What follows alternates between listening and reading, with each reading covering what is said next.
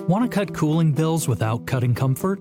Lower utility costs and enjoy cool and consistent comfort with a highly efficient air conditioner from Luxaire. With Luxaire's consumer rebate program, educators, nurses, first responders, military personnel, and veterans can enjoy exclusive rebates on qualifying purchases of Luxaire equipment. To learn more, call G Team Mechanical at 765 376 3042 or visit gteamhvac.com. They'll recommend a system tailored to your home that provides comfort, energy savings, and lasting performance.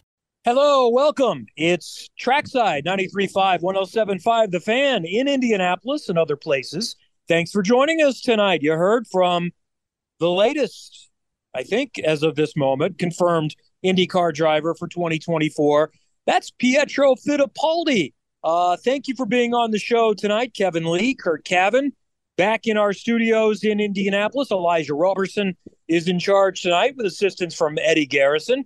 Trackside is dockside for part of the program. It's my yearly excursion. Curt, I've sort of started the Avoid Indiana tour, and I unfortunately I started it too early because the weather is nice much of the time at home. So last week I had a quick trip for a, a golf tournament benefiting the uh, Foundation Fighting Blindness in the Boston area, and now I'm at the Fort Lauderdale International International Boat Show, which I've helped produce for the television show for the last few years. Uh, how is the weather at home? It's often better at home this time than it is elsewhere. Well, it was really nice today, and and you know, low mid seventies, glorious yeah, sunshine, glorious sunshine. It's one of those days you just wonder why we don't have more of these. You know, it just yep. seems perfect. So. Uh, I didn't get a lot done outside today. Got some work done, got some stories written, and some broadcasting done. So here we go. Okay, I'd like the boat show to move back to like December because I do enjoy Indiana in October, but it is when it is, and it's a good gig to have.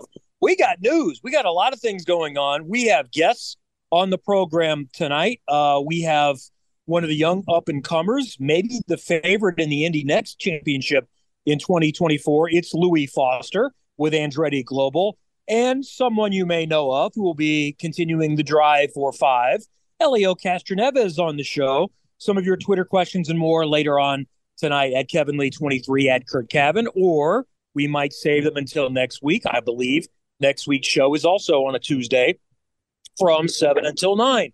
So let's start uh, with driver confirmations. We have a couple. We'll go in reverse order. You just heard from Pietro Fittipaldi. I think that one surprised a lot of people. I talked last week about, you know, I guess, I think it's going to be Juri Vips. I don't know. Well, turns out Juri Vips is still part of the Rahal Letterman Lanigan program, and they are efforting putting him in a fourth car at times. Uh, but it's Pietro Fittipaldi. I didn't have that one on my bingo card.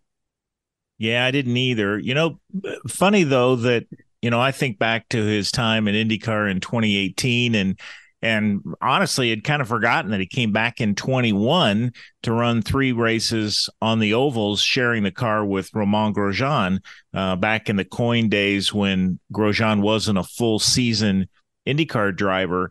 And you know pietro's just continued to be around. I mean i would see him talk you know talk about him with people and i knew he was still trying to make an effort to make it happen but I sure didn't see it in this case because Bobby Rahal seemed to have his guy in Juri Vips. And turns out he probably still has his guy in Juri Vips because he's kept him on the program, kept him signed up in case they have a need for a fourth car or maybe even a third car in some circles. Maybe it's a part time fourth car. Maybe it's a, you know, it could be one or two races. We just don't know yet. But the bottom line is, uh, yeah, this one kind of came out of nowhere. So I've still had him when I look at my list of potentials. He's still been on there, but I've kind of quit listing him. I think I've mentioned him each of the last few years in part because of what you mentioned that he came back and did the 521. Remember, he got hurt that first time around in a sports car and couldn't do the 500 that year. So I knew he was still trying. And I'd hear his name come up as a possibility for certain rides, but you know, then you kind of move on to out of sight, out of mind, even though he still very much was in the mix. You know, we, we've seen him in a couple of Formula One races. Uh, we've seen him in sports cars, both internationally and in IMSA. I remember chatting with him at Sebring this year when he was running in IMSA. Uh, so, how did this happen? How did it go from Juri Vips, who showed well? And obviously, it's not a case that they don't want to be in the Juri Vips business, or they would not say, yes, he's still a part of our program. So, I think the safe or the possible assumption no sourcing on this, but it likely comes down to money, which is the way it often does, uh, unfortunately, in motorsports. But this is a combo because Pietro Fittipaldi is qualified. He, he's someone that, in the right circumstances, many think can do well. And I think Graham Rahal kind of gave us a hint of this at the bullpen when we talked with him late in the season. Uh, even though he's not the owner, he's even often asked questions from more of an ownership perspective because he's pretty close to the owners. And he said, Our third car, essentially, I'm paraphrasing, has some work to do. That means they need more budget. It's not fully funded. So while we'd love to simply choose the driver and attach sponsorship to it, if you're a little bit short and you can, so you have choices. The team can make less profit or share some sponsorship and do things maybe not the way they would like. Or if we find a driver we are comfortable with who has access to some budgets, then that's the path we might take. So I don't know that that's the case, but that makes the most sense at this point. And Vip still stays on the radar, and maybe we see him this season uh, or or down the road. So I'm happy for Pietro. Nice young man who you know started oval racing on short tracks in North Carolina, and you know let's face it, it's it's not bad for the sport to have a Fittipaldi involved. No, it's it's good on a lot of fronts. He's he's certainly qualified, and honestly, he's more qualified than he was in 2018 or 2021 for that matter. You know his his LMP2 experience at at Le Mans at at the Rolex at in WEC, the World Endurance Championship. He's uh, you know he's run that that European uh, sports car series. He has just been, you know, and he's continued to do other things. He's done DTM, uh, which is a big time series in Germany. He's, uh, you know, he has stayed active in, in his Formula One pursuit. So uh, there's a lot of reasons to like his experience. Uh, maybe not in in this series, you know, nine races over what partial two se- seasons, but he has you know, he has not just sat back and rested on the fact that he's a Fittipaldi. Uh, you also wouldn't discount the fact that Max Papis, you know, is his uncle and and probably was still advocating for him. Certainly, you know, Max has got great connections with Bobby Rahal, having driven for him, and I'm sure that that. Uh, I'm sure if if really put to the test, Bobby would say that Max hasn't stopped talking about Pietro and reminding him that he would be a good choice. So you add all those things up, uh, and the fact that um, you know there might be a, a, a, money shortfall to to cover in some form. You'd think Pietro would be the kind of kind of driver that would attract some money on top of his talent. So I think it's a good choice. Uh, you know, he's run well on ovals. Uh, qualified was the fastest rookie qualifier at Indy in 2021 you know, ran in the top 10 at Phoenix, ran in the top 10 at Gateway. So he's he's done pretty well in the ovals as well. So you mentioned Max Papis, who is in race control and is his uncle. I think I read Nathan Brown tweet something that he asked the question, or maybe it was in the Indianapolis Star, that already Papis will recuse himself from any steward decisions involving uh, Pietro, which I think is the case Arie Luyendyk does with Rinus VeeKay. Is that correct? Even yes. though he did, he hasn't doesn't have that tight of a connection with Rinus as he was coming up through the road to Indy. Arie was an advisor to the family. So when he got to IndyCar, they said, you know what? If there's a call to be made on Rinus, I'm just going to stay out of it, and you guys can decide amongst yourselves. So, uh, you know, I know some people might look at that.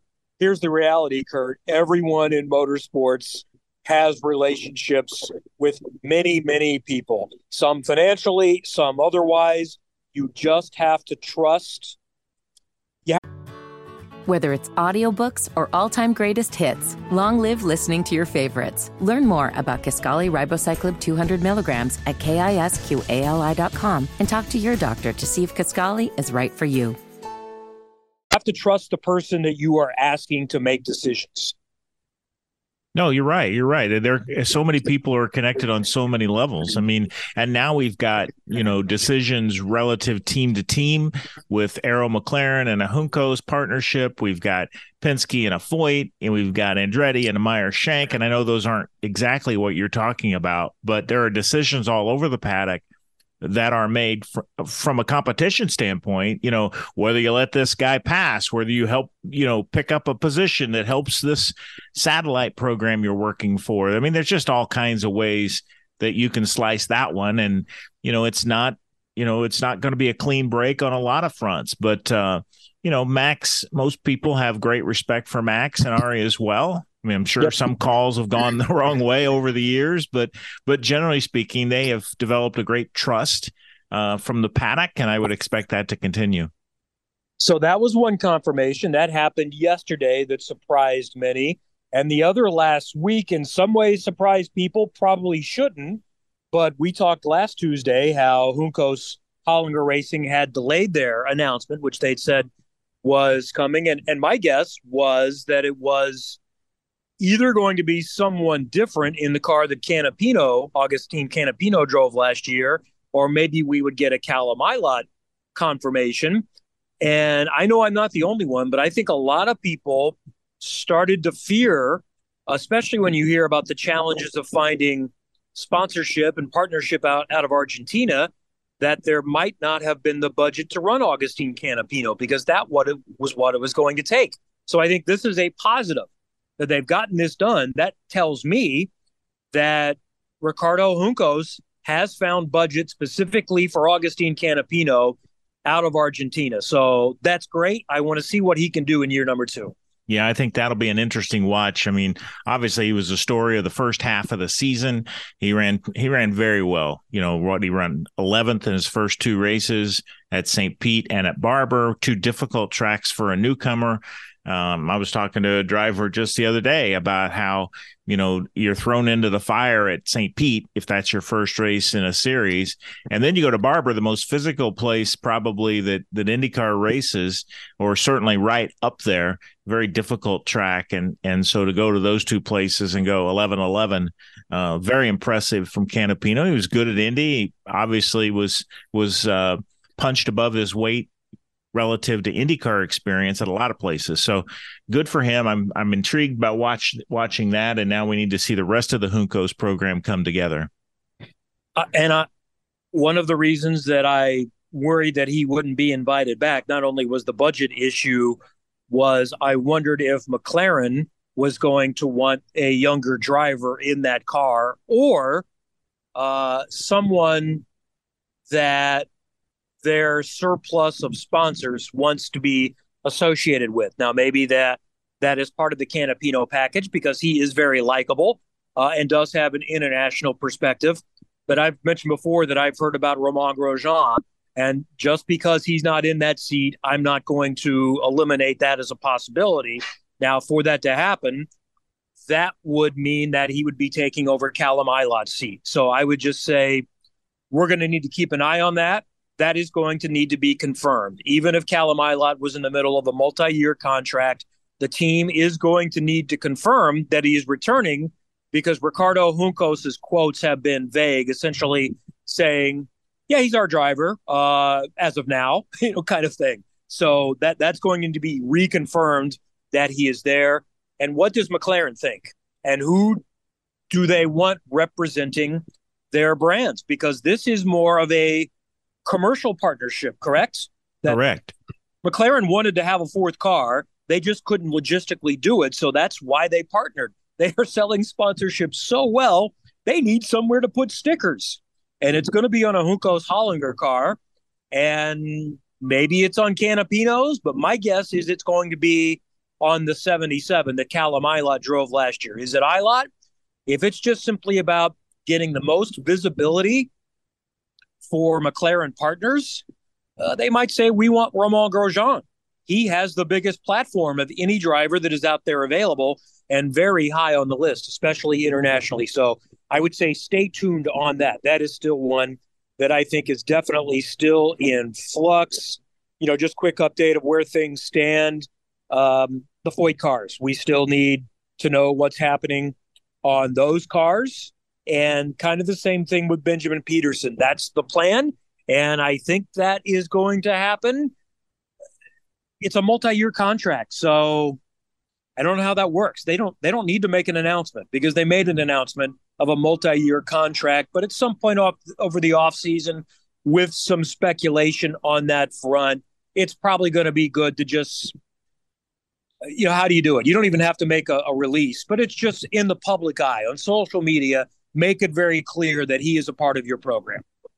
Yeah, we also need to hear Dale Coyne's teams, the plans that they have. Uh, we still have an open seat at Ed Carpenter Racing uh, that we need to verify uh, in some form, and and I think some combination of those seats, the two at Foyt, the two at Coyne, the one at at uh, Ed Carpenter Racing, and I don't think we're missing anybody else unless it's a Dreyer and Reinbold situation uh, for the month of May or maybe beyond. But I think I think that's you know, that's still another one out there.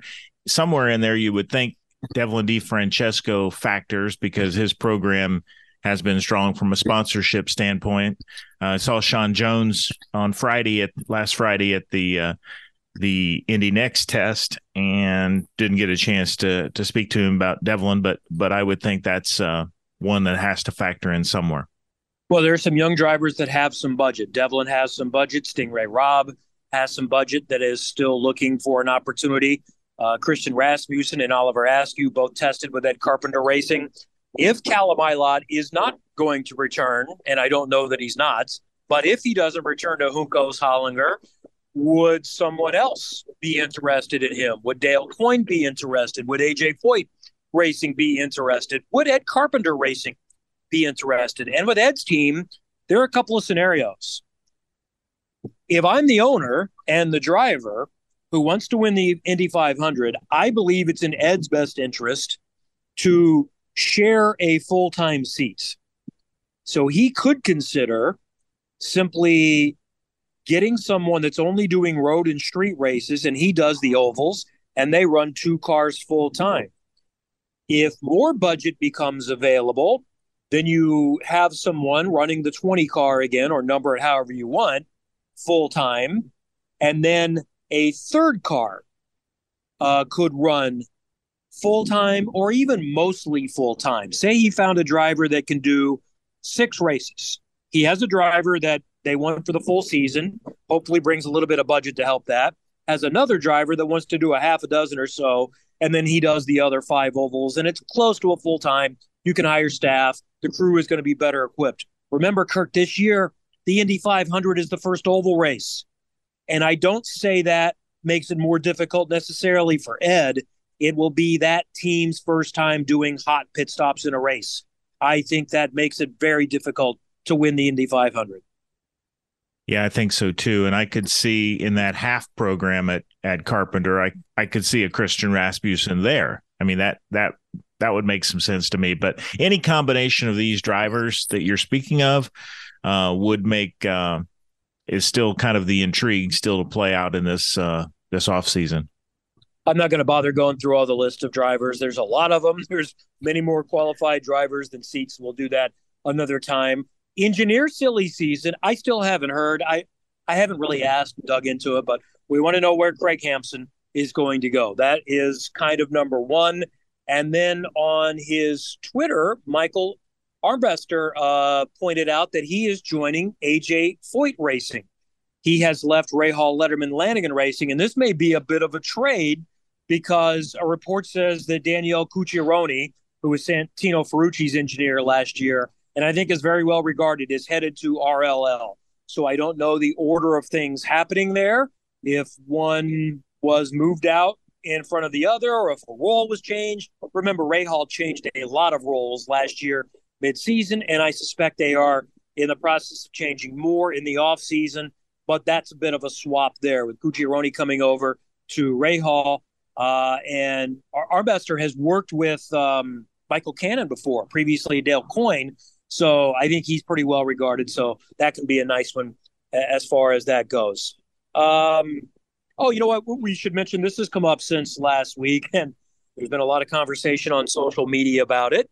We wondered about the public portion of the thermal preseason event, the $100 million challenge that is a bit of an exhibition and not a points paying race. And there's a, a charity involvement in this. We had heard there was going to be an opportunity, a limited opportunity, to purchase tickets by the general public without even knowing a member at Thermal. And it's out there, and some people found it, and apparently it's $2,000 for the weekend with some amenities that go along with that. How are we feeling about that? Well, I think I think I felt from the get go that the limited availability was was really going to be limited to start with, and if you were you know connected to the thermal club, you were going to have first dibs, and therefore those wouldn't last very long in, in the first place. So if there are a limited number I, I, bet these are largely, and we'll never know what the breakdown is relative to connections to the thermal club. But if I had to guess, it'd be north of 70% of those people are already in the system, so to speak, whether they're you know f- extended friends of of people who have uh, home ownership in that uh, club um you know i just i don't know it I, I understand the the maybe the public look but I didn't really expect a lot of tickets to be available in the first place. I know some have said they should have just kept it a private event. I, I kind of feel like IndyCar wasn't going to win with some factions here, and we're going to get criticized either way. If you keep it a private event, then the criticism would be, you know, come on, this is a race. We should at least have the opportunity to pay a lot of money to come to this. When that price tag came out, my first response was, yeah, that's about what I was expecting. This is essentially a private event. But if you really want to pay to this exclusive event, you can. Um, but most of us are not in a position where we can pay $2,000. But in some ways, you look at what it costs. You know, I know the comparisons were made with Formula One weekend, and I know this is not a fully catered suite and everything, and there's just simply a meal that goes along with it. But, you know, sometimes a big band, uh, uh, a major famous band will play a tiny venue.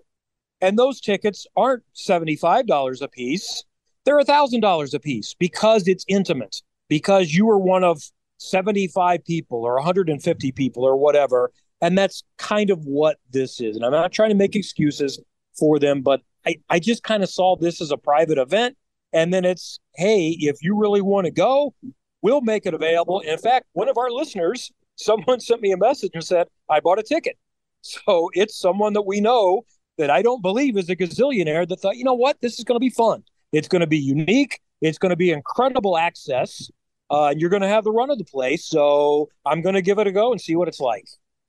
I think that's great, and I think we'll have him on the show uh, afterwards because I think I think it will really speak to uh, the uniqueness of it because we, you know, you and I know even when you have great access at a place like Road America always comes to mind because it's such a fan friendly place, you still aren't as intimate as this is going to be by a long shot. And so I think this will be even even really one of the cooler experiences that's available. Price tag is as it is. So that's coming up. That'll get our season started. Uh, actually, won't get our season started. That's uh, coming up after the opener at St. Petersburg. So really kind of honestly helps fill the gap with Texas going away. All right, still to come, Helio Castroneves on the show tonight, Louis Foster from Andretti Global. We're going to talk about Indy NXT testing. They were on track at IMS last weekend. Just a beautiful weekend at IMS for young drivers hoping to make it to IndyCar. We'll get to that and plenty more all coming up. Trackside 93.5, 107.5 The Fan. Whether it's audiobooks or all-time greatest hits, long live listening to your favorites. Learn more about Kisqali Ribociclib 200 milligrams at kisqali.com and talk to your doctor to see if Kisqali is right for you.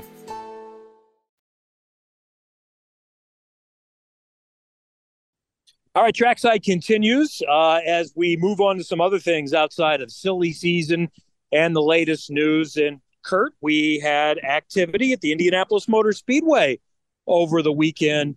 Uh, I think you were out there. Were you out there on Friday for Indy NXT testing a little bit?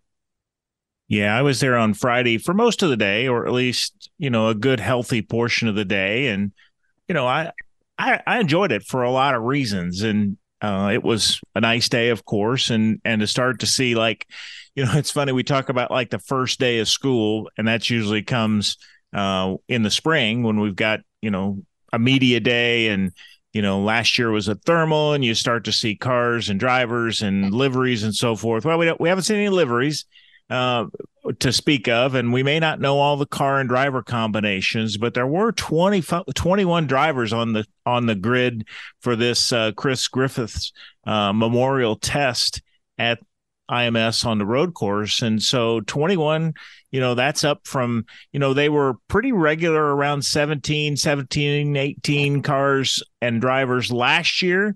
So going up three was was pretty significant, I think, for this test. And I know not everybody's probably going to be on the grid, but I had a chance to talk to Levi Jones, a racing director, and a, a lot of maybe not a lot of interesting things, but several interesting things that that uh, we've had a chance to to write about on IndyCar.com, and and just you know he thinks they could have uh, at least equipment wise, they could have as many as 23 ready to go for for the spring. Now, do we have enough teams uh, ready to to field all those entries? You know, that's to be determined. But you talk about a good job that this this series has done over the last what two and three years? It wasn't that long ago we were talking about 12 14 cars and 21 at the test and and a chance for as many as 23 equipment wise that's pretty good. I came out i guess later in the afternoon and saw the end of the day it was a little bit uh, dreary in the morning and and really the morning session was wet. Saturday and sunday were really nice especially in the afternoon for the usf pro championships combine. Um, yeah, car count. I I think everybody take 20 right now and just move on. I don't know. I think it's going to be difficult to get more than that solidified, but it is possible. You're right. The equipment is out there. I know that two or three drivers were just kind of sampling, and there's at least one or two of those that are planning on doing USF Pro 2000. Um, but one of the thoughts and one of the reasons why Jackson didn't run this weekend, and also the fact that it's very expensive. But we want to save our budget for next year. And I know some even that have budget felt like it's not really worth that investment to test because it's on the wrong tire. Cooper Tires is going away and Continental Tire is coming in. So, yes, it's always good to get laps, but unless you are new to that car or new to that track, we saw that with Indy NXT last year when they were testing on a tire that wasn't going to be used the next season, you're better off to save your budget. And I think there are one or two uh, USF Pro drivers that decide, you know what, we'll go ahead and just try the Indy NXT car and see how we go on on that regard. So Louis Foster, uh, who's going to be on the show a little bit later on, was fastest. That's not a huge shocker. He certainly is on that short list of championship favorites as a race winner coming back for year number two.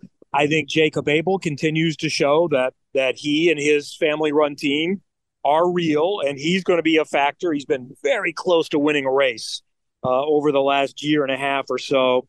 And then Myles Rowe. And I think this was um, one of the really notable moments of the day. Remember, this is new for him. And and I happened to Jackson and I happened to be walking out towards pit lane when they finished and we ran into Myles five minutes after he got out of the car. So he ended up third quick. And, you know, he comes up and says hello and he's, you know, he's very uh, friendly and chatty. And I said, great day. You know, you were P2 until just the last few minutes or so and dropped to third. And either he's a really good actor or they don't tell him anything. He had no idea that he finished off third and obviously was ecstatic with that with his very first time in that car. Had done no testing, and testing is more limited now in this series than it was in previous years. So I think they only have a couple of chances to be in the car the rest of this year. Uh, so he said that I specifically have asked not to know how I was doing. He knows his lap times, but he doesn't know how he compares because he feels like, you know, maybe he pushes a little bit too much. So he has asked not to know. And even after he got out of the car at the end of the day, he didn't ask or wasn't told where he ended up. So that was fun delivering that news to him. And he was more than satisfied with how that went. It was also uh, interesting to me, and I can't really repeat it. So we'll get Myles on the show soon, and I'll have him explain it. But listening to two drivers that ran at the same level last year explain the differences, and he was a bit surprised at some of the differences. Not that it was harder than he thought necessarily, but between the pro car and the Indy NXT car. So I, I think that was fun to kind of listen to. But that's what really stood out that as a rookie driver, Myles Rowe continues to show that he's the real deal. And in an HMD car with maybe some Penske support, at least as far as, hey, we've got a question here. What do you think? He might be a championship contender in year one. Yeah, that's really it's really remarkable. What did he win? I think he won five races last year in in USF Pro 2000, and you know that's that's pretty impressive. And you know, you talk about you know lap times. I mean, the fact that really just Foster and Jacob Abel were the only two cars that were quicker. Uh, Myles was quicker. His quickest lap was quicker than Nolan Siegel's quickest lap, and mm-hmm. you know, and then you start looking down, and there's some guys uh, and gals uh, deeper in the in the 21 car list that have got Indy NXT experience. So, you know, that's pretty remarkable, and many of them in HMD cars. So it's it's um, it's pretty impressive. It's very impressive, actually. I shouldn't even say pretty impressive. Uh, it's very impressive. I think Louis Foster really will be the, you know, the the the one they're hunting, if you will. Uh. He he was he really probably should have finished third last year. He was every bit as quick as Rasmussen in qualifying. In fact, you could probably make the argument he was quicker than Rasmussen overall in terms of you know just if you took their average uh, qualifying results and and you know Rasmussen had a couple of those holes that were were entry points. So, you know, he was he was really quick last year, and I think just another year of experience will do him him wonders in an Andretti car. And I, I really, I, I'm proud of of Jacob Abel and and how that team has progressed. I know they haven't, like you said, haven't won a race, but but he just continues to be there and and I think another year will make him a, a title contender as they get their you know IndyCar aspirations lined up if if they're truly to have them and and an Indy 500 possibility down the road. So, you know, I think that's that's really good for him. And and you know, there were some others, some other newcomers that were interesting to watch. I, I was surprised. I think of the 21, I counted up like 13 still qualify as rookies, and maybe it's just a tad under that, but that's a you know it was interesting to see and really most of them being American drivers. Um, there were not as many international drivers as I think I would have expected. So it was just interesting to watch and and kind of first day of school feeling. And as you mentioned, they ran the Firestone tire. This time last year, they were not on the Firestone tire, and then they went to the first race with the new manufacturer, new to the series, and that kind of you know was a was a rude awakening for some for some that didn't have the experience to kind of show up and run the Firestone. And also, we got confirmation that Jamie Chadwick is going to be back with Andretti Autosport. That was actually Andretti Global is the name now. So that was one of the things we didn't know about. And there had been some speculation that Andretti would be partnering with Cape. If that is to happen, it has not been announced. And a couple of people told me that is not done at this point. So I don't know. I'm going to trust the report in that regard. My guess is it somewhat depends on if there are drivers that Andretti wants to retain rights to that have budget that are ready, then that might be enough motivation for the two sides to come together. But the two drivers that ran for Cape, I've not heard really mentioned for Andretti.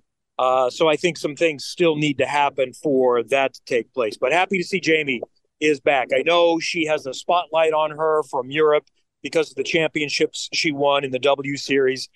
But I, and more importantly, people more qualified than me, think she did fine last year. That was a big step up in car. She was running legitimately inside the top 10 towards the end of the season. Year two is when you'll get a better chance of her. It's still going to be tougher to win the championship or finish top three, but I do think she will contend for podiums in year two and have a chance to do that and show well. Uh, she's talented, you know, but the, the problem is everyone is really talented at this level. So you don't just show up and all of a sudden you're right there in the front. Wanted to mention the the other two levels as well and who did best. Uh, Simon Sykes, who won the USF 2000 championship, was the fastest in USF Pro. I think we had six different drivers from six different teams lead sessions. So that tells you how difficult and how challenging USF Pro 2000 is going to be this season. One of the young guys that that did some time in uh, next uh, this year, Francesco Pizzi, was one of the quick ones. Lochie Hughes, who stepped up from USF 2000. Bray Neves, remember him? He was yeah. back running from exclusive. That's some veteran talent. So that'll be difficult. Christian Brooks was back. Matt Clark was good.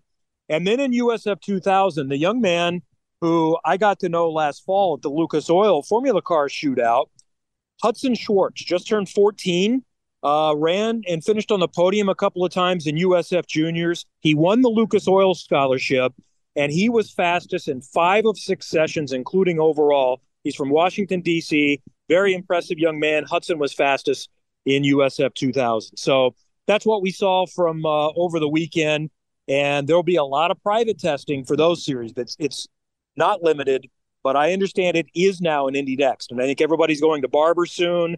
Maybe one other test, but I think that's pretty much it, which is probably good. It saves everybody a little budget, and they'll start looking ahead to what's going to happen in 2024. And we'll get, uh, I'm sure, more confirmations in the coming days for the Indy NXT field and grid as it gets lined up. All right, we'll get you set for hour number two. Good guest coming up in hour number two. Yeah, they've done some things. We talked about Louis Foster, Helio Castroneves still coming up, and much more. Trackside 93.5, 107.5 The Fan. Okay, let's check into the Twitter inbox here in this segment uh, at Kevin Lee 23 at Curt Cavin. Ken Anderson 82, Ken R. Anderson 82 says just watched a recap of the 2015 season. You are wearing a fire suit. Pit reporting. When did this change? I found it interesting that IndyCar would reverse a PPE rule. I'll have to think about that. It's probably a personal protection rule. I don't know what that stands for. Uh, he says maybe it wasn't a rule in BC, just thought it looked cool. Hey, I think you actually hit it there. So there has not been a rule for quite some time in IndyCar that the pit reporters needed to wear fire suits. I'm sure there was at one point, you know, just the general conversations over the years since I've been on pit lane, which started on radio back in 2004. We generally wore them. We thought it was a good idea uh, for protection because you never know. And then, honestly, part of the part was too, especially radio, when maybe you have some new people coming in and out. It kind of helped distinguish you that uh, you were someone that belonged down there and maybe helped, say, team strategists, engineers know, okay, this is someone that has an official role. This is why he's trying to talk to me or she during the race. And to the other part, I think television people kind of felt like, yeah, it made you look official. And that was part of our thought process back in the day. And the added safety part of it. And then it started being loosened a little bit. I remember when we had double header races in Houston when it was a thousand degrees, we decided, yeah, day two, these things are soaked. We're not wearing them again, and we'll just try not to catch on fire. Uh, so it eventually relaxed and went away uh, because we wanted to be uniform. I think we had some pit reporters that really did not want to wear them. I didn't mind, but I didn't argue about not wearing them because it does make life a lot easier, especially as I was going from the booth to do Indy Lights races, trying to hustle to pit lane and so forth. So that's kind of how that started. And we have the ability to uh, look at what we call the jerk cams, the little monitors. So I kind of stay out of the fray and away from it to begin with, but that's how that started. Now, when you see me doing sports car races, IMSA, I am still wearing a fire suit, and that is because so I don't have to there either unless I want to go over the wall. We are allowed to be on the literal pit lane where the cars are pitting while the race is going on, which, you know, to me seems a bit baffling. And I kind of bounce back and forth, but it helps to be over there because with those tents behind pit lane, you can't see anything. You can't get to anybody. You don't know what driver's going in next. So that's why I wear the fire suit and then just try not to get hit. I'm more worried about getting hit than actually catching on fire uh, at that point. Uh, this is from Sandberg Moose 23. Talk about this Stern bomb, please, with a screen grab of an Adam Stern from Sports Business Journal tweet from earlier today. And actually, while Adam Stern does have a lot of breaking news, uh, like Woj bombs in the NBA, Stern bombs. This is really uh, a Jenna jewel. Maybe that's what we'd call it. This is Jenna Fryer from the Associated Press that wrote a story. And the, the quote that Adam grabbed was Andretti can make a case that keeping him out of F1 is indeed personal. Three different people with direct knowledge of the conversations confirmed to AP that F1 asked General Motors if it would partner with someone other than Andretti. So this is a, a column in the Associated Press, column slash story, where Jenna cites some different aspects where it still seems to be a bit of an uphill battle. The teams clearly don't want Andretti in, don't see value in that brand, uh, but they do want General Motors. I'm not sure if they'd be open to General Motors partnering with a new team. I think they'd really just like to see General Motors involved with uh, one of the current 10 teams. So we shall see. I'm still hoping that there is a path for Andretti, but they probably are going to need to find some sort of a loophole because I think most of these Formula One owners are pretty dug in as to where they are uh, right now. All right, plenty more to come in hour number two. Curt is going to take over for much of this and chat with Louis Foster, Andretti Global, Indy NXT driver, one of the championship favorites next year, and Helio Castroneves, who's got a lot of new things going on. Stay with us. It's Trackside 93.5, 107.5. Whether it's audiobooks or all-time greatest hits, long live listening to your favorites. Learn more about Kisqali Ribociclib 200 milligrams at kisqali.com and talk to your doctor to see if Kisqali is right for you. By the fan. All right, back on trackside on a wonderful evening to talk IndyCar racing and all forms of motorsports and whatever we get into with our next guest. Helio Castroneves. I like still saying the soon to be five time Indianapolis 500 winner. Is that okay with you? I believe you are you're reading my mind right now. So it's just a matter of time. Uh, although it does seem like it's going to be a long time before we run the Indy 500 again, the 108th running. You had a chance to be at the Speedway, you know, not that long ago, and and the rookie orientation program. Did it feel like I mean, does it feel like it's going to be a long time before the Indy 500? I mean, it's October. Uh, you're yeah. there. It's you know, it's kind of chilly. It doesn't feel like what May feels like. You know, how do you see it? Look, the way the way I see, obviously, um, uh, until we go back to April, which I believe is the open test. Yeah, it will feel like forever. Um, I remember the same scenario happened in 2021 when I um, I just went back uh, you know, uh, after a year later, basically. So it, it's it's it sucks, no question. Um, however, it is what it is. That it's the the we adapt. We're human being, and just have to adapt and continue moving forward. Um, it was great that we were there, as you mentioned, with um, uh, ROP or ROT now, I guess they call, with Tom and uh, make sure the MSR understanding and get all the pieces together. For me, it was always great to be back but looking forward for sure to on the third car with MSR. And um, yeah, I'm looking forward to uh, the Indy 500 for sure because we feel we're going to have a little more work, more intense, different than that 2022 and different than 2023 for sure. And uh, we're looking forward to it. So I asked you, we were sitting on pit road and I was asking you if, if uh, this felt different and if you were adjusting to kind of an advisor's role a chance to be on the headset, talk to Tom, you know, and I and I I expected this really nice, you know, polite answer about how you're feeling good about it, and you said, "Yeah, I'm not adjusting." now, no. is it just is it just weird? You have to. I had a good conversation with Dario over there. I'm sure people saw it on social media uh, somebody capture our conversation and he said like it's going to take a while. I was like mm-hmm. Yeah right now it sucks. Uh, however again look it, it is what it is. Uh, it's nothing you can do. You, or you just gotta you just gotta join the momentum. I'm very fortunate to have an incredible uh, partners like uh, Jim Meyer, Mike Shank, and the Liberty Group to uh, be able, you know, to accept me as not only a, a small uh, shareholder in the team, but also continue our quest to the to the number five, which they know, they believe, I believe, and uh, we know that we can do it. So in those terms, I have at least um, uh, not only that, but uh, something that it's going to push us to continue our our quest. So we were talking to Marcus Armstrong on the Ganassi side, and and he said, let me read you the quote. He said Dario gets pretty specific with his advice and everything, and you know it's all relevant when you get done. You know how he feels and turning points and all this and that. He said, and then and then Dixon comes along and says, yeah, just go flat out. He says like there's two different opinions here, two different styles and and I was fascinated watching you and and then watching Tony Kanaan and, and your different styles.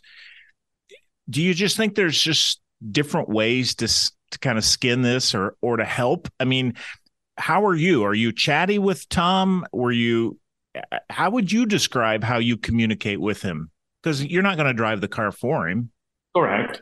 Well, you first you got to know the person, and the good news is I already know Tom from the IMSA program, and I know how quick he is. I know how talented he is, and uh, I can't just go and talk to him like uh, like my nephew, for example, that is just learning racing. Right? He already know the things. It's just to give him some pointers uh, enough for him to look. Uh, never running the oval before. Just you know, I use this reference to make sure that I when I'm ready, I'll go for it.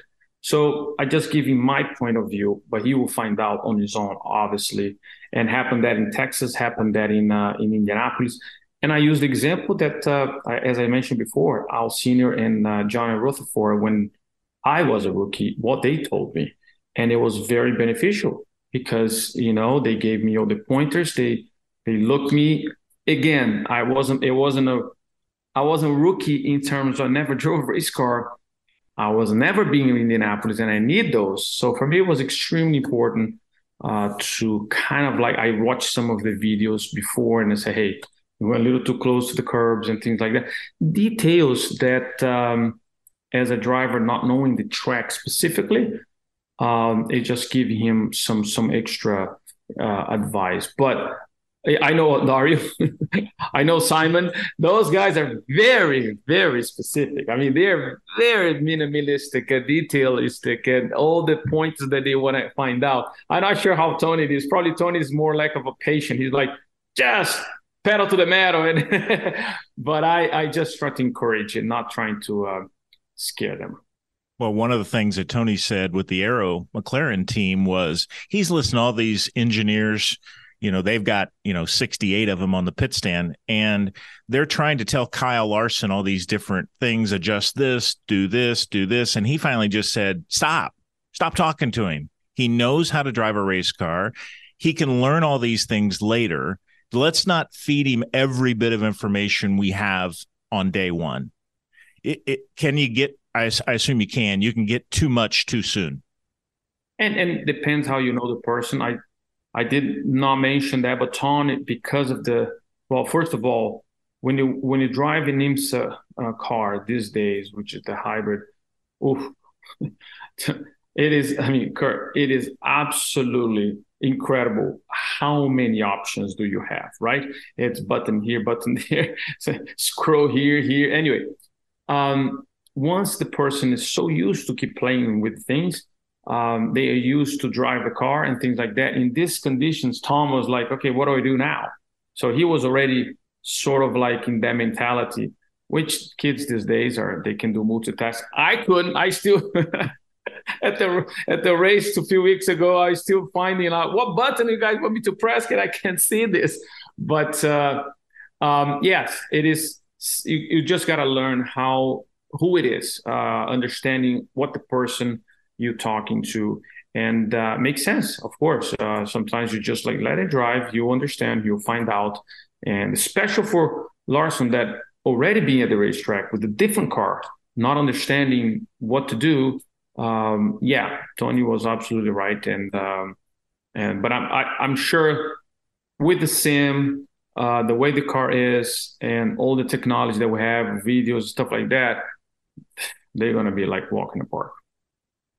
Yeah, I was curious if you, you know, you talked about Rutherford and and Al Senior and you even mentioned Cheever, which was funny, um, that were were helpful in your development. Years ago, you would go, and you know, you would have somebody go down in the corner and and watch the entry point uh, to see where things, you know, how you drove the corner. Today, you really don't have to do any of that. You can you can see all that from the pit stand, can't you? Can't, can't you gather enough information to help Tom just from the pit stand, or do you and the video, I suppose, as well? Yeah, the video helps a lot. Um, obviously afterwards spotters were able to as well to communicate because they have a lot of experience as well when they see uh, you know during the uh, you know the whole entire month. So they understand and they kind of like uh, communicate with me. So there was a bunch of other areas that you can combine and to fast approach uh, the objective. But as we talk about it uh, that day particularly is to pass the test to make sure they feel comfortable. There is nothing with the steering wheel the, the, the belt the visual aspect. Uh, those are the main uh, uh circumstances that in fact linus we trying to to go a little too much. He already have sort of experience running um, uh, within the lights. However um, he he was a little abused with the tires going too long but but the point is uh, IndyCar basically made ex- perfect. And I feel the the that sort of a test helps so much the first impression, and um, it's it's extremely important for sure.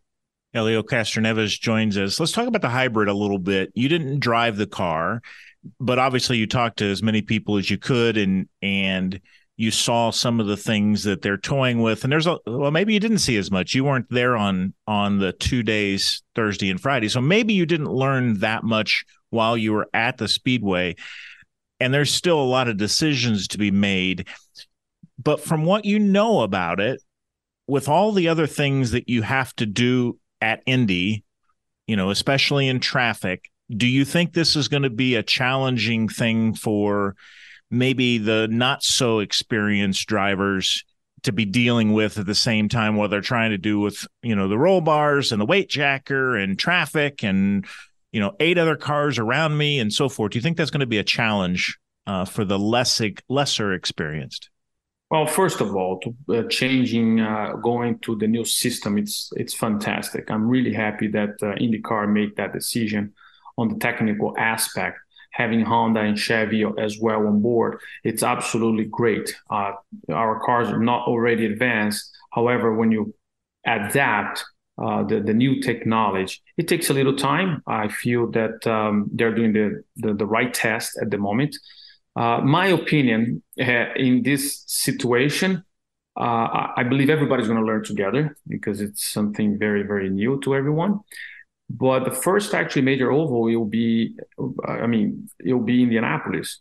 My opinion, I would say stay aside, keep the same way, um, so that we can uh, continue learning at doing the road course and other places uh, until we we definitely figure out. Because I think four or five races, how many races it is before Indy 500, I don't think it's going to be enough to to have things you know ready you can have the hybrid there in the car don't get me wrong can use in some areas maybe to the pits or something like that i don't know but in my opinion i would just keep the same way however if they decided to continue going i spoke with ron Ruzewski actually which used to be my former uh, engineer, and he's been doing a lot of tests with Penske uh, regarding the hybrid. He said it's been very, very surprisingly good. Uh, yes, uh, you know there was always hiccup, but at the moment it's been very positive. So that's that's great, you know. But I still say I was like, why don't we just, you know, stay aside at least for the Indy 500 and keep improving because it's not going to be the end of the world, you know, if uh, if we don't have it for the biggest race of the of the season and um, well, the biggest race of all. And but that's my opinion. As of right now, everything seems to go very positive, which is great. So Alexander Rossi was asked about, you know, you've got you've got this you know acceleration, if you will, with the hybrid, this ability to to dissipate energy. But with the additional weight, he doesn't think the cars will be any faster. They just may be quicker out of the corners. Is that the way you see it? I think so. I'm not sure if it has enough power to feel it. Similar to the hybrid uh, uh, IMSA. I know I keep uh, uh, making the reference, but that's the only one I actually know. Um, and again, it's a very, very similar. The car still going super fast, uh, but in the end of the day, the, the amount of energy that puts into the to the car, uh, it's not enough. Um, and I, am sure we will get there. But as I mentioned, we need to do baby steps. We can't just go from one to 10 without going to the, uh, you know, one, two, three, four, five. So, and, and so I don't think it will be a lot of issues. That's another suggestion I'm making.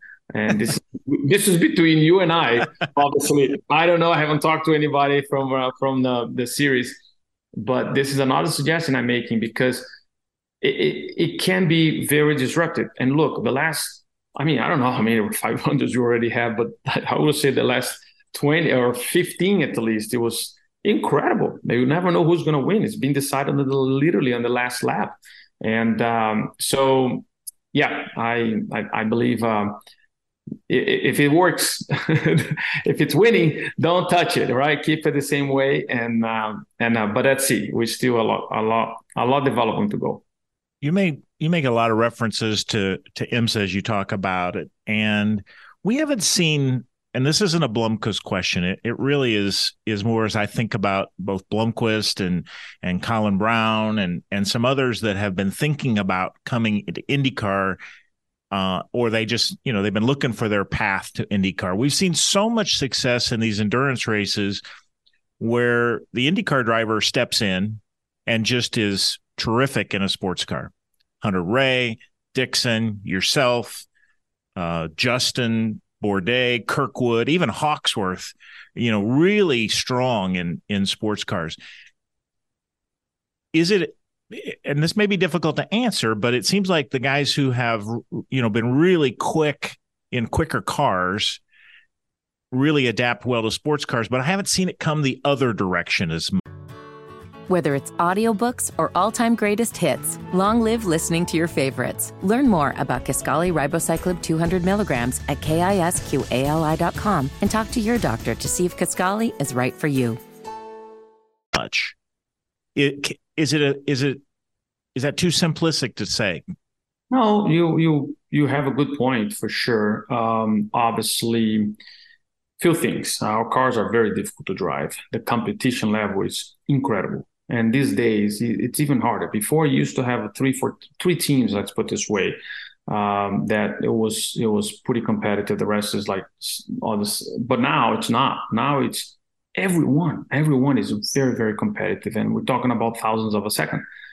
The, the, the because it's tricky because it's so heavy i remember when i was driving uh, uh 20, 2017 with penske i don't remember being that heavy. When i came back 2021 I'm like, whoa, even 2022, even last year was the first, or this year, I'm sorry, was the first year that I'm like, all right, now I start getting understanding what kind of caster I got to use and stuff like that. But um, uh, the reason I'm saying that is because those drivers, they basically adapt to the to the power steering wheel.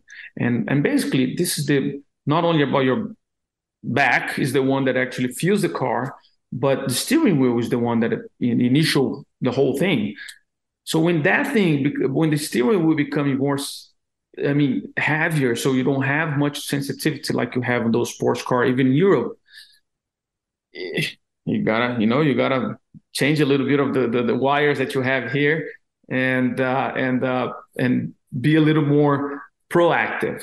Yep. So I see that the the reason, some of the reasons, right? Not knowing the tracks as well. Street courses are very tough to uh, learn from the sim and uh, and jump straight out of uh, uh, to the real deal. So all of those details. In fact, look at what, what, what Tom was doing at least in Toronto, Portland. He never ran there, and then when he came to Laguna, he was much more with the pace and uh, and show the, his potential. So I believe, and for us, knowing the track, we have it's a little different. We don't need to put as much effort, but we need to be a little more smooth because now a power steering will do. They can help you do all the work.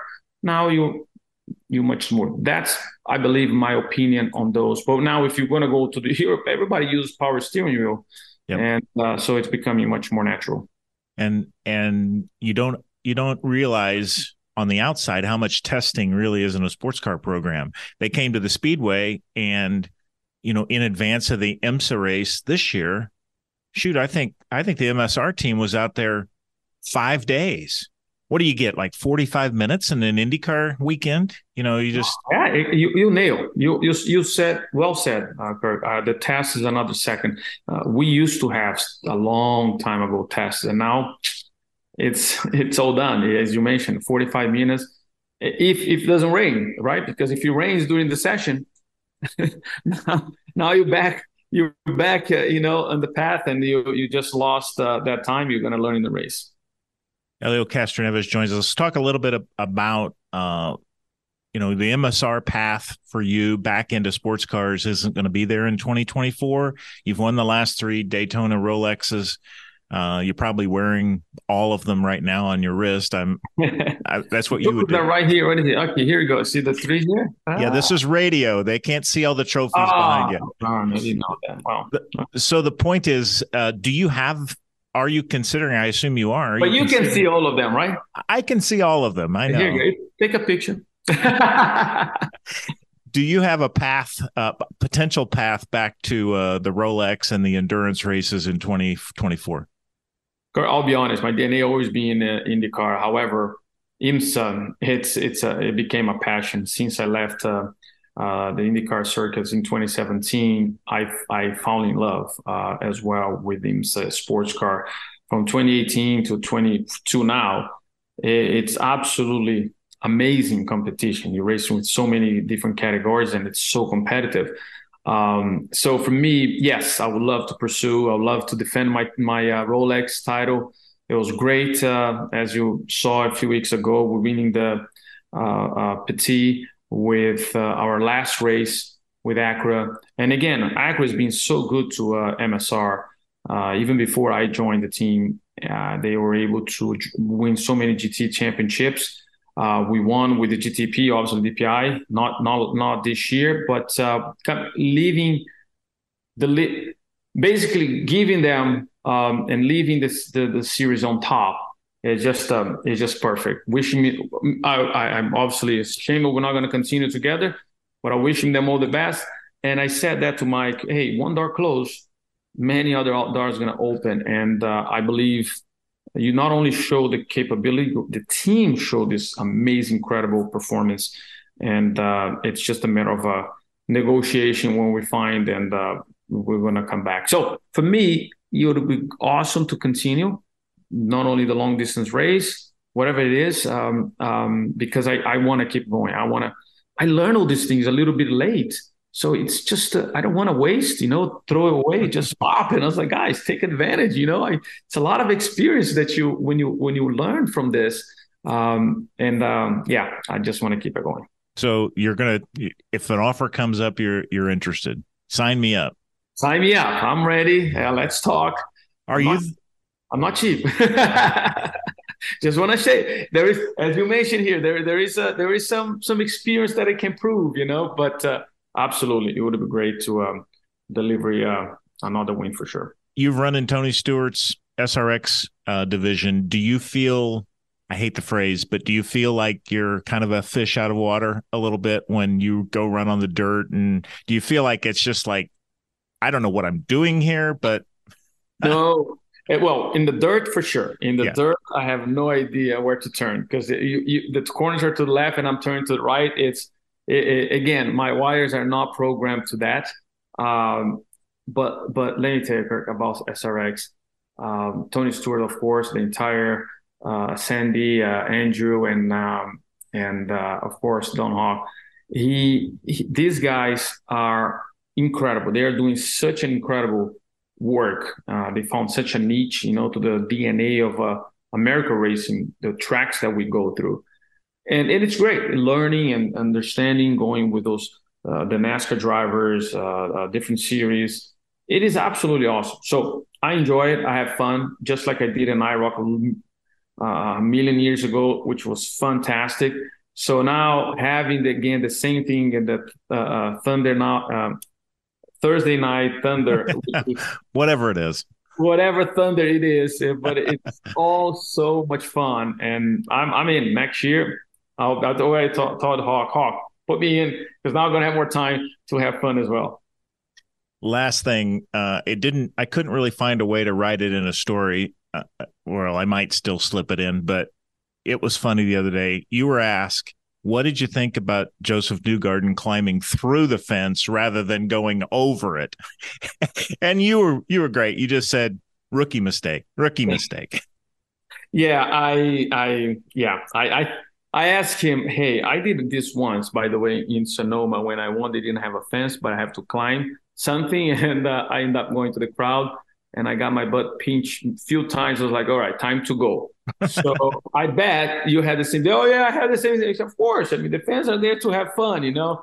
But um, look, no matter what it is, in the end of the day, uh, people l- like to see that, love to see the how difficult it is to win a race but special Indianapolis 500. It is a once in a lifetime opportunity, and um, you got to show your emotion. You got to have fun and and enjoy it. You know, because um, only you uh, and probably your family knows how hard work you have all these years to achieve that. So, yeah, you should celebrate. It's not a once in a lifetime; it's a four times in a lifetime. Well, some people are very fortunate to to uh, like myself uh, to be able to yeah, four time and another one. Let's make it five. All right. Well, it's um I appreciate your energy and your uh your candor and we will be seeing you back on a, in a race car pretty soon. You will, my friend. Thank you so much for having me. All right, we'll be back in just a minute. Trackside 93.5 107.5 The Fan. Whether it's audiobooks or all-time greatest hits, long live listening to your favorites. Learn more about Kisqali Ribociclib 200 milligrams at kisqali.com and talk to your doctor to see if Kisqali is right for you. Back on a Tuesday night for Trackside, plausibly live tonight because, well, we want to take opportunities to spend time with people as they're available. Louis Foster is one of those people who has uh, really had a good couple years uh, here in the States as he's uh, progressed with a championship, ran fourth last year in Indy NXT by Firestone. Uh, is looking has looked at uh, the IndyCar series as in terms of 2024, but has made the announcement now that he will continue with Andretti Global in 2024. First of all, uh, we're here on on Friday because that was when you were available with testing on the Indy NXT side. How has testing been? Not a great day, maybe a more like a May day for Indianapolis here in October. But how's today? How's today been? Well, as you said, we haven't really done anything yet today. Um, so far, just running the car. Obviously, it's been completely rebuilt since the last time we were out in Laguna Seca back in August. Um, so yeah, so far not much to report on. To be honest with you, uh, we've only done I think five laps in total. Um, but hopefully this afternoon, if it does clear up the weather a little bit and the truck starts to dry a bit, a bit faster, we'll do some more dry running and then really get into the the depths of our run plan.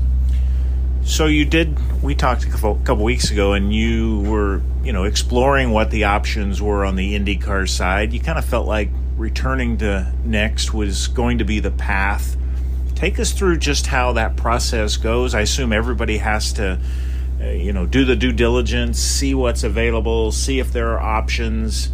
Did it really come close at all, or was this the natural decision? Um, yeah, well, I mean, we had the we had the IndyCar test with Andretti back in uh, Road America back in August, or sorry, September it was. Um, and off the back of that, we were we were looking at seeing if we could get a drive in IndyCar. Um, obviously, you know how hard it is nowadays to get into IndyCar. You got to figure out which seats are open. Um, you know, a lot of teams don't really know exactly what, what their plan is. Still to this day, I know there's multiple teams that haven't finalised driver decisions. So, um, Yeah, I mean, we, we were looking. Obviously, we were always open to, to returning to Indy NXT, um, back with Andretti again. Um, but yeah, nothing really came to fruition that would have been uh, advantageous to my career. So all, all, the opportunities we had just didn't really work. Um, so we decided that it would be better off for me to spend another year in Indy NXT, um, and then win the championship, and then go on to IndyCar in 25. So you won a couple races on the NXT side in 2023 and four poles. I think one of the things that became clear, you brought this up to me a, f- a few weeks ago, is pace isn't a problem. You you were clearly right at the top of the leaderboard in terms of pace in qualifying. If you look at qualifying results, you and Christian Rasmussen almost identical in terms of over the course of the season. You must feel like whatever level this your water rises to, you're ready on pace. Yeah, well, Christian had a few poles given to him for free, didn't he? So uh, I'll, I'll, take the one up on that one. But yeah, I mean, we were we were the fastest qualifier all year last year, uh, averaged out. Um, so you know that that's something that's that's you know hopefully going to stay next year. Um, but yeah, I think the majority of, of the improvements in a second year will come from the experience side of things. You know, I think everyone who's here competing in Indy NXT, uh, obviously there is definitely uh, there's like a curve, right, of, of, of drivers and, and, your ability. And when you start off, you're very bad, and you get better and better and progressively faster. And then you then plateau off, right? So when you get to this kind of level, what you've got is what you've got, kind of, if that makes sense, when it comes to pure speed. So I don't think a lot of drivers are going to improve in pace wise in, in a second year. I think it's mainly just maturity and understanding of the series is where you improve the most. And I think that's going to be the case for me. I think maybe we could we could find a bit more bit more time in it, but you know this year we were at the limit of the car already, and I you know I felt really comfortable in it. So I think the main thing for me next year is just learning on the mistakes we made last year myself or as a team or whatever, um, and and just you know trying to trying to get all of the all of the leaks blocked in so we have no no no uh, kinks in our armor.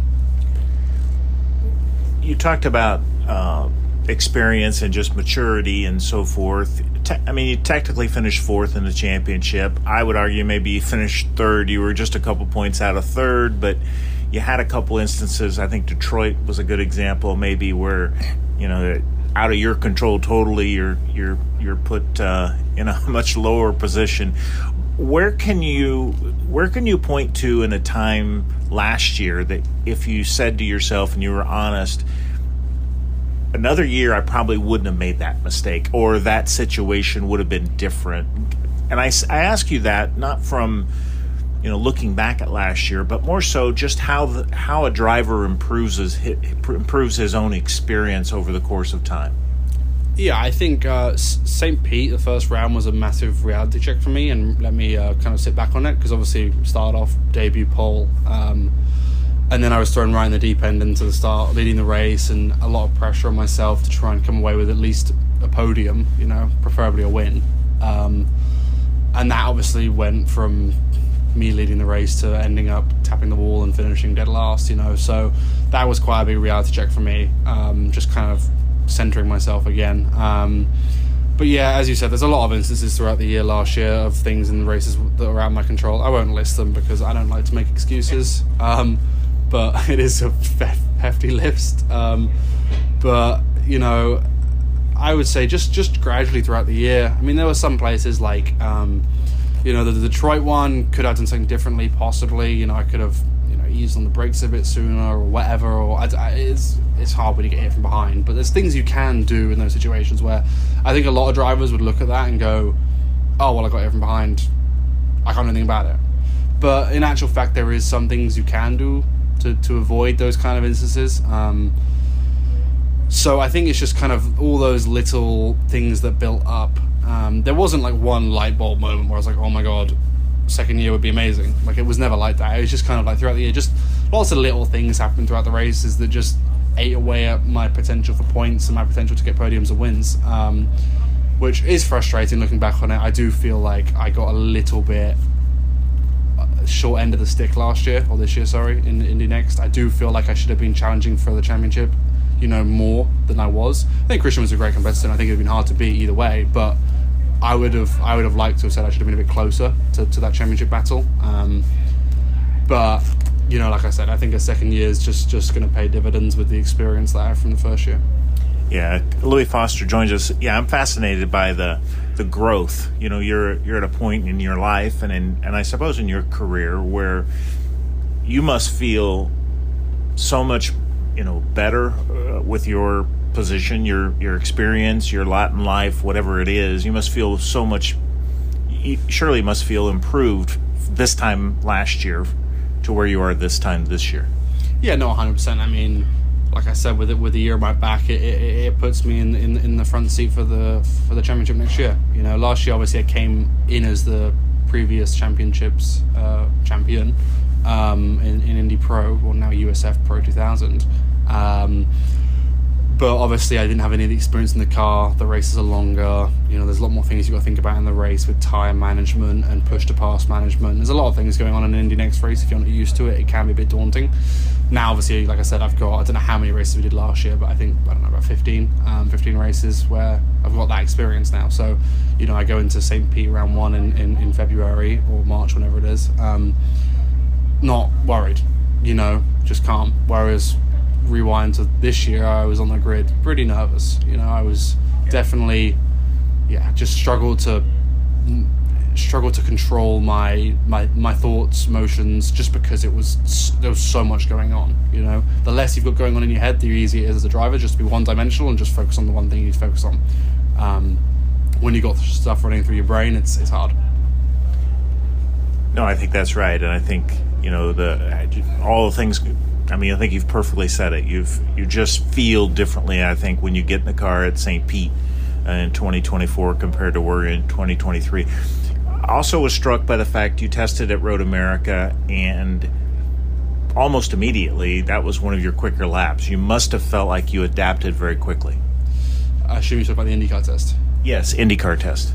Um, yeah, I mean the, the the the lights car. I think most drivers will say this that jumping into an IndyCar is actually a lot more. The, the car drives a lot better, and it's hard to explain exactly, but the way I would say it is, is the Indy Lights car has a lot of power, but not a ton of downforce. It's got a good amount, but proportionally, it's got quite a lot of power compared to the downforce. So the Lights car, so the NXT car, next car, is um, you know it's quite loose and quite aggressive, and you're always working on the wheel and, and soaring away at it, just trying to control the thing. Um, whereas the Indy car's got a lot more grip and downforce, not a ton more power, um, or at least that doesn't feel like a ton more power. Um, but it's got a lot more downforce, so it, it's just a lot more settled. The car. So I mean, I, I took to it pretty easily. Um, you know, a few sessions just just getting into it, but then yeah, once we put on a good set of new tires, and once we were in, we call it the the, the morning, the, the golden hour, where it was nice and cool, and track temps are good, and you know everything's working perfectly. We set a, a pretty good time, and then I couldn't beat it all day. I got close to it towards the afternoon when I got better, but you know, I feel like I got to the limit of that car quite quickly because I just felt really comfortable in it. Yeah, that's good. You've been living in LA still, yes? I just moved to Indiana about a week ago, actually. Oh, it's a uh, it's a new experience of, of being around here. Any first impressions of living here? I mean, I know you've been here as a as a uh, competitor, and you spent a lot of time around the race shop. I'm sure. Any initial thoughts about the difference between, I guess, you know, L.A. to Indy versus, you know, Europe to LA?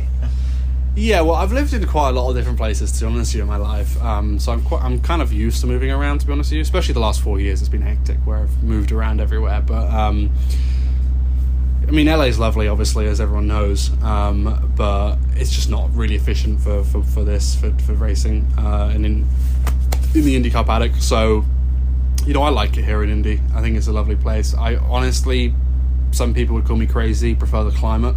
Um, the LA climate can be nice, especially in the winter. It's not too cold, but it gets a little bit hot in the summer. And I'm from England, so this kind of weather I'm used to, and it's kind of what my body likes. So I, I prefer it to be a bit colder. Um, makes training easier. Getting up in the morning having to run when it's 35 de- degrees Celsius isn't fun. So, um, which I think is like 110 Fahrenheit, whatever it is. But um, yeah, so I like it here in India. I'm, I'm based up in Carmel, where most of the drivers are. Um, and it's a very nice little town. I'm sure you've been there, so it's a it's quite a nice area. So I'm you know I'm looking forward to, to being here full time, and it makes racing life easy. I don't have to do 70 flights a year.